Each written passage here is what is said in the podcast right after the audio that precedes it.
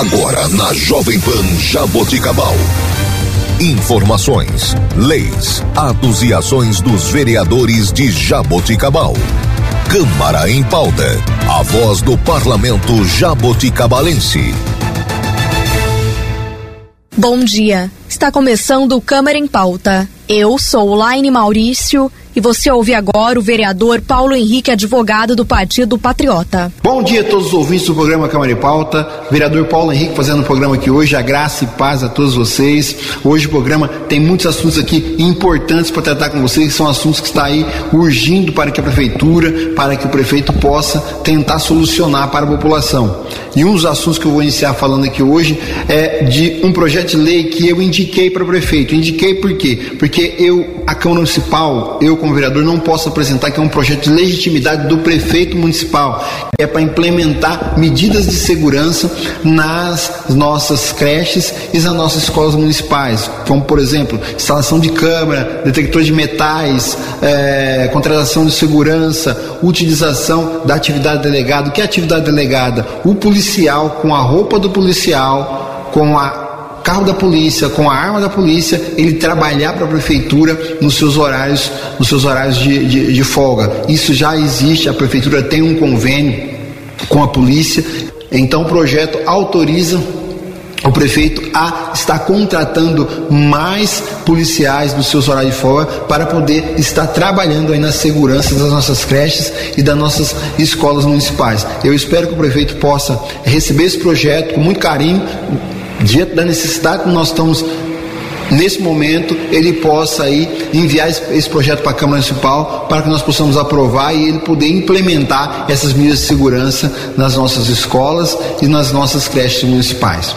E o próximo assunto a tratar é com relação ao condomínio Vita, lá na Carlos Berchieri, né? É um condomínio privado, mas eles têm em torno ali do condomínio vias públicas, como é o caso da Carlos Berchieri, a marginal, né? Que a entrada do condomínio e a saída do condomínio é para Carlos Berchieri. E a dificuldade que eles estão encontrando lá na hora de entrar e de sair, como é uma rodovia de alta velocidade, né? Algumas pessoas estão estacionando os veículos ali antes da entrada do condomínio, está dificultando a visibilidade. Então eles pediram para o vereador Paulo Henrique estar intermediando com a prefeitura se há a possibilidade do prefeito, do departamento de trânsito instalar uma placa de sinalização proibir estacionar, e para que as pessoas não possam estacionar na entrada do condomínio, e também pedindo uma faixa elevada, porque a velocidade é alta, né, da rodovia ali, e as pessoas têm dificuldade para atravessar a rodovia. Os carros também, na hora que vão sair de dentro do condomínio, têm dificuldade por causa da velocidade que os carros estão passando em frente.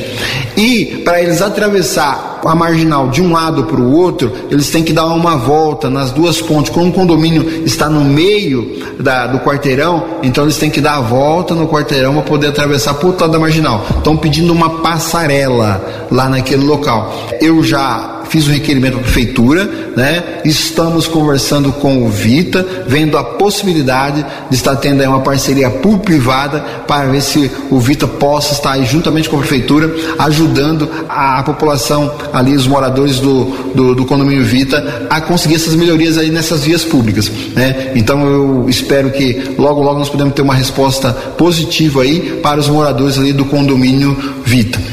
E para encerrar, pessoal, eu vou tratar de um assunto aqui que eu falei com vocês no início e agora que finalizou, eu tenho que voltar aqui e prestar conta com vocês. Há mais ou menos 3 meses e meio atrás, eu disse a vocês que eu e mais 4 vereadores, né, o doutor André Delegada, o professor Jonas, a professora Paula e o vereador Pedro Servidoni, nós 5, nós assinamos a abertura de uma CEI, né, contra a prefeitura e contra o consórcio intermunicipal Culturando. A prefeitura contrata esse consórcio para desenvolver alguns programas sociais ou também programas na área da saúde, da educação aqui no município. E na maioria das vezes, quando contrata esse consórcio, é para contratar pessoas para desenvolver os programas, né? Tanto na área da saúde como na educação e também na área de esporte, na área da assistência social.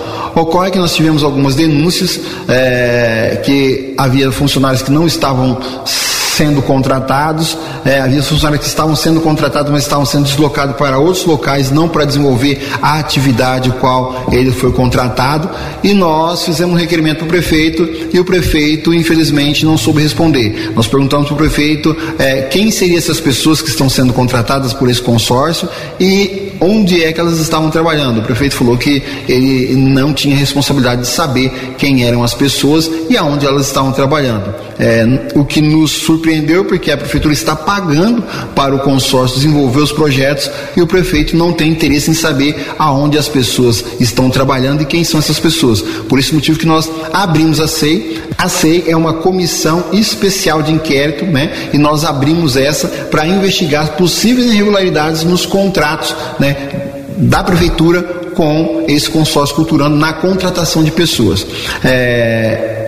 As 5 assinaturas deu início à abertura da CEI, 3 pessoas participaram da CEI, 3 membros, eu, Paulo Henrique Advogado, a doutora André Delegada e o vereador Gilberto Faria.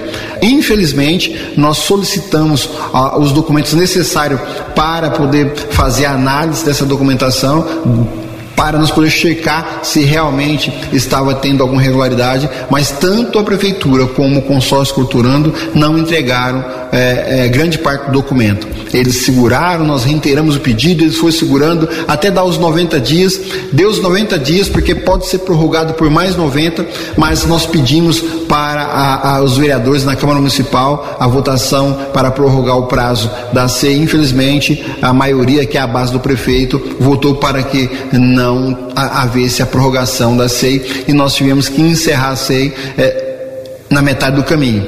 Embora a prefeitura e o consórcio Culturando não tenha apresentado todos os documentos necessários para que nós possamos fazer uma análise mais detalhada desse documento, nós conseguimos encontrar algumas irregularidades.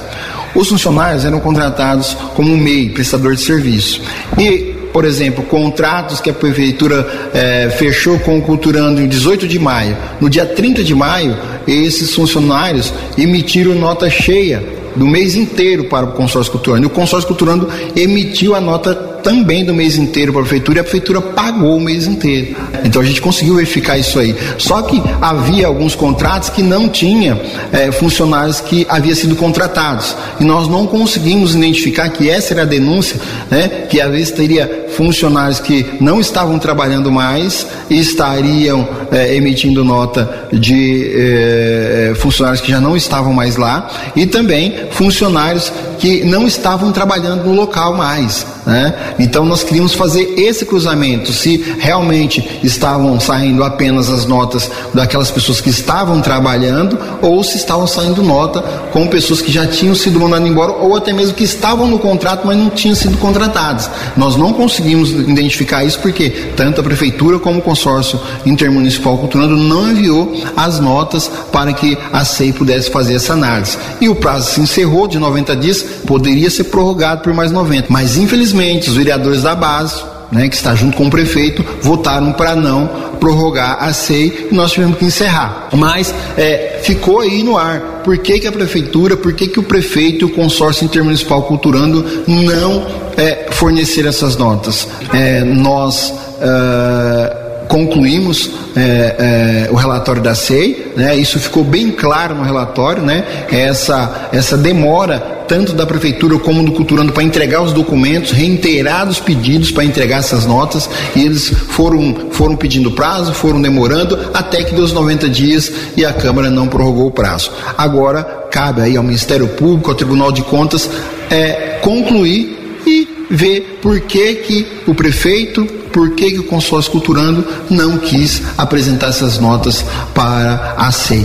Por quê? Será que tem alguma coisa que a CEI não poderia ver? Será que tinha alguma coisa nas notas que a população não poderia ver? Então agora cabe ao Ministério Público e ao Tribunal de Contas a verificar isso aí. Eu precisava prestar conta com vocês a respeito dessa CEI, porque eu estive aqui no início dela e depois não falei mais, né? Só falei agora no final. Então era necessário passar esse esclarecimento para você, munícipe, para você, morador de Jaboticabal, do que nós conseguimos apurar com essa CEI. Infelizmente, nosso programa chegou ao fim. Eu quero deixar aqui, como sempre, os meus contatos para que você possa entrar em contato com o vereador Paulo Henrique, dar sugestão, fazer sua reclamação, para que nós possamos aí, junto à prefeitura e ao prefeito municipal, atender você da melhor forma possível. Então você pode falar com o vereador Paulo Henrique através do seu telefone 3209-9493 e o 3209-9477. Também você pode falar com o vereador Paulo Henrique através do WhatsApp 99785-1055 99785-1055. Você pode me encontrar também nas redes sociais, no facebook.com/Paulo Henrique Advogado e também no Instagram @Paulo Henrique Advogado e também no meu site, né? É www.paulohenriquesantos.com.br. Pessoal, uma boa semana para vocês, fique com Deus, até o próximo programa, um abraço. E este foi o vereador Paulo Henrique Advogado. Você ouviu na Jovem Pan Jaboticabal, Câmara em Pauta, a voz do Parlamento Jaboticabalense.